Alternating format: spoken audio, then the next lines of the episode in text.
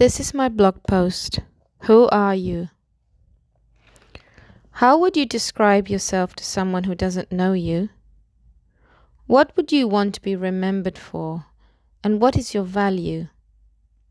If we lose sight of our true value, we lose sight of our purpose. We can get distracted in the world because very often the world sets the wrong standards of human value. People want to be famous and successful. People want to be recognized and appreciated. But then people don't want to be judged or accused in public. When attention is drawn to someone for whatever reason, when the spotlight is on you, people will make judgments. They will form their own opinions. And people will question your authenticity. Are you who you say you are? Are you genuine? Those who know you will judge you by your true value. Those who don't know you will judge you by the deceptive values of the world. That's not who you are. The world defines us by outward appearance, race, age, sex, health, or by success, wealth, popularity, or influence. But God defines us by our hearts. The evidence of heart values are integrity, honesty, love, kindness, compassion, goodness, humbleness, wisdom. These are the things that will bring value to others. Acts 15 verses 8 says, God who knows the heart showed that he accepted them, the Gentiles, by giving the Holy Spirit to them, just as he did to us. He did not discriminate between us and them, for he purified their hearts by faith. When the Holy Spirit is in your heart, God's words will fill your heart. The truth is what will keep you grounded and confident in who you are. Your heart confirms that you are a child of God. John 8, verses 31 and 34 says, Jesus said, If you hold to my teaching, you are really my disciples. Then you will know the truth, and the truth will set you free. Very truly I tell you, anyone who sins is a slave to sin. A slave has no permanent place in the family, but a son belongs to it forever. So, if the Son sets you free, you will be free indeed. We spend so much time conforming to the standards of the world, but it's deceptive because it does not reveal our true identity and gives false hope. Would you rather be remembered as beautiful on the outside or beautiful on the inside? Beauty is fleeting. You can only carry that title for so long before someone else claims it. It also does not solve the world's problems. It creates more problems. It can turn people into idols. It can cause envy. It can cause self loathing and comparison. Beauty alone has no value as a role model. The bar for wealth and success only gets higher and often comes at a price to sacrifice a heart value. Honesty, integrity, good nature, kindness, love, these things last forever. These things solve the world's problems. Wealth and success alone have no value as a role model. You can use money to save lives, but it's your kind and compassionate heart that saves lives, not your money.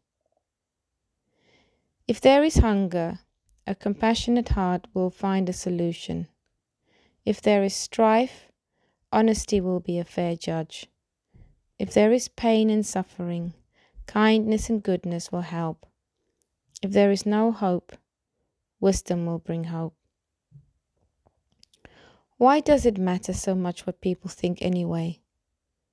Why is it so important to be liked by all? Is it not better to be loved by friends than liked by strangers? Strangers can judge unfairly because they don't know you and they haven't found the value in you. I think that's why the world suffers with discrimination, anxiety, depression, body dysmorphia, or other mental health problems where society dictates what the acceptable standards or values are. The world needs more heart values because that is what saves lives. In this pandemic, we have seen nurses risk their own lives to save others, not for money, but for the love of others. If we are to question strangers, we have to question their motives. The motives of people will reveal their true values. When people questioned the authenticity of Jesus, he answered. In John 7, verses 16 My teaching is not my own it comes from the one who sent me. Anyone who chooses to do, to do the will of God will find out whether my teaching comes from God or whether I speak on my own. Whoever speaks on their own does so to gain personal glory, but the one who seeks the glory of the one who sent him is a man of truth. There is nothing false about him. If you spend time with people, you will soon find out if their values align with yours. You should not be afraid to question people's motives to find out if their teaching comes from God or not. If you are part of the same family of God, you will have the same values of God. 2 Corinthians 1 verses 14 says, And I hope that you will understand us completely, as you have already understood us in part so that you may boast of us just as we will boast of you in the day of our Lord Jesus.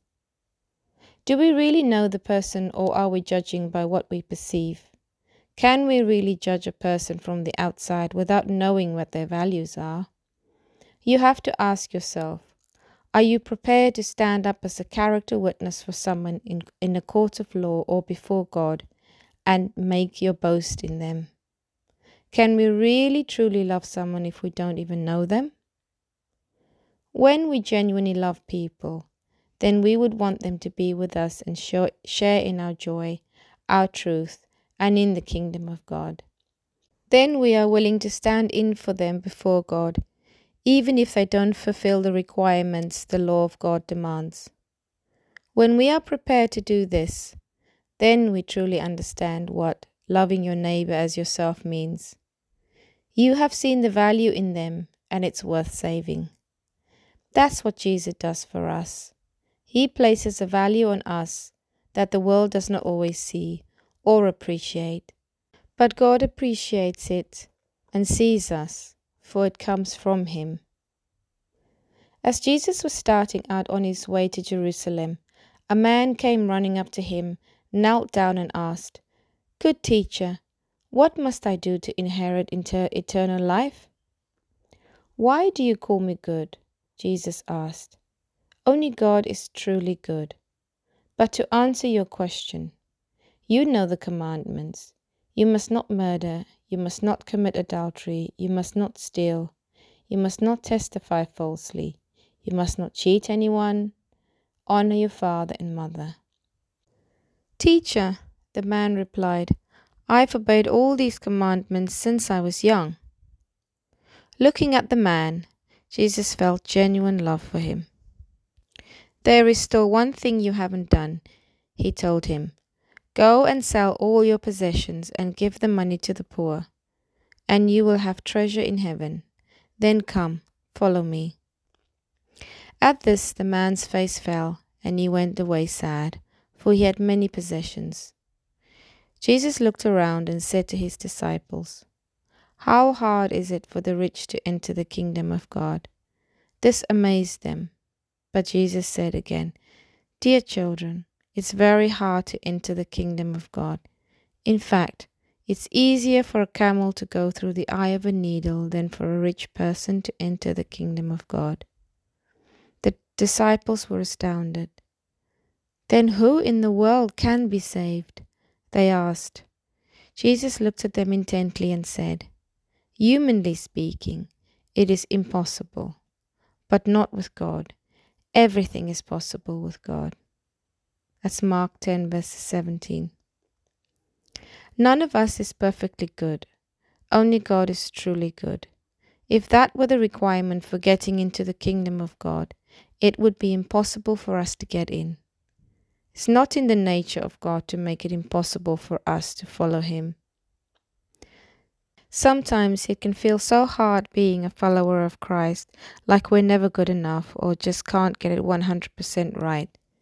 It feels sad when we don't understand what we could possibly gain from this kind of suffering. As the disciples said, then who in the world can be saved? When the Son sets you free, you are free indeed. Those who Jesus speaks for, who he knows by heart, Jesus knows those that he will stand up for in front of his Father to testify that he knows them. They are the ones he loves. If Jesus commands you to do a hard thing, he will also enable you to do it, because the Bible teaches us that he goes before us, not behind us. What seems impossible for us is possible for God and with God. John 6, verses 37 says, All those the Father gives me will come to me, and whoever comes to me I will never drive away. For I have come down from heaven not to do my will, but the will of him who sent me. And this is the will of him who sent me, that I shall lose none of all of those he has given me, but raise them up at the last day. For my Father's will is that everyone who looks to the Son and believes in him shall have eternal life, and I will raise them up at the last day. Jesus said there would be people who would come disguised as him.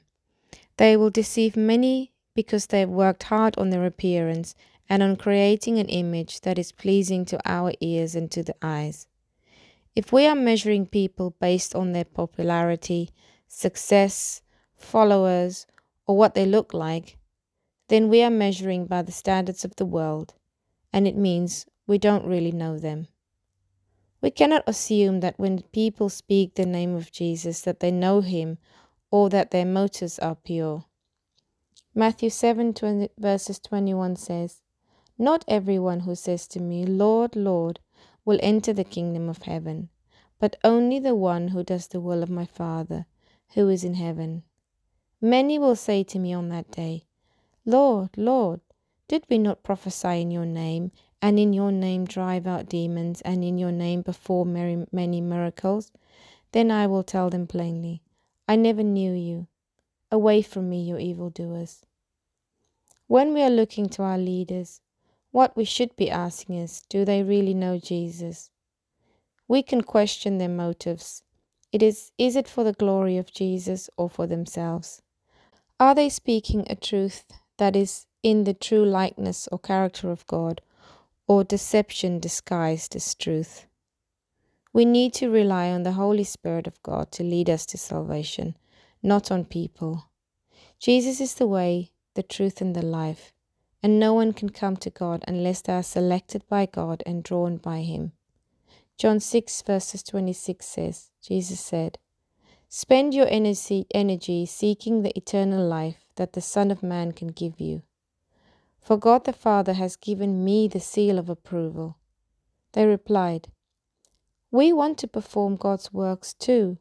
What should we do? Jesus told them, This is the only work God wants from you. Believe in the one He has sent. It's not up to us to overcome the world. Jesus has already overcome it. As long as we remain in Him and continue to make our boast in Him, we are confident because we have already found our treasure. We just need to continue to trust in Him with all our heart. The world will see your heart. A light cannot be hidden.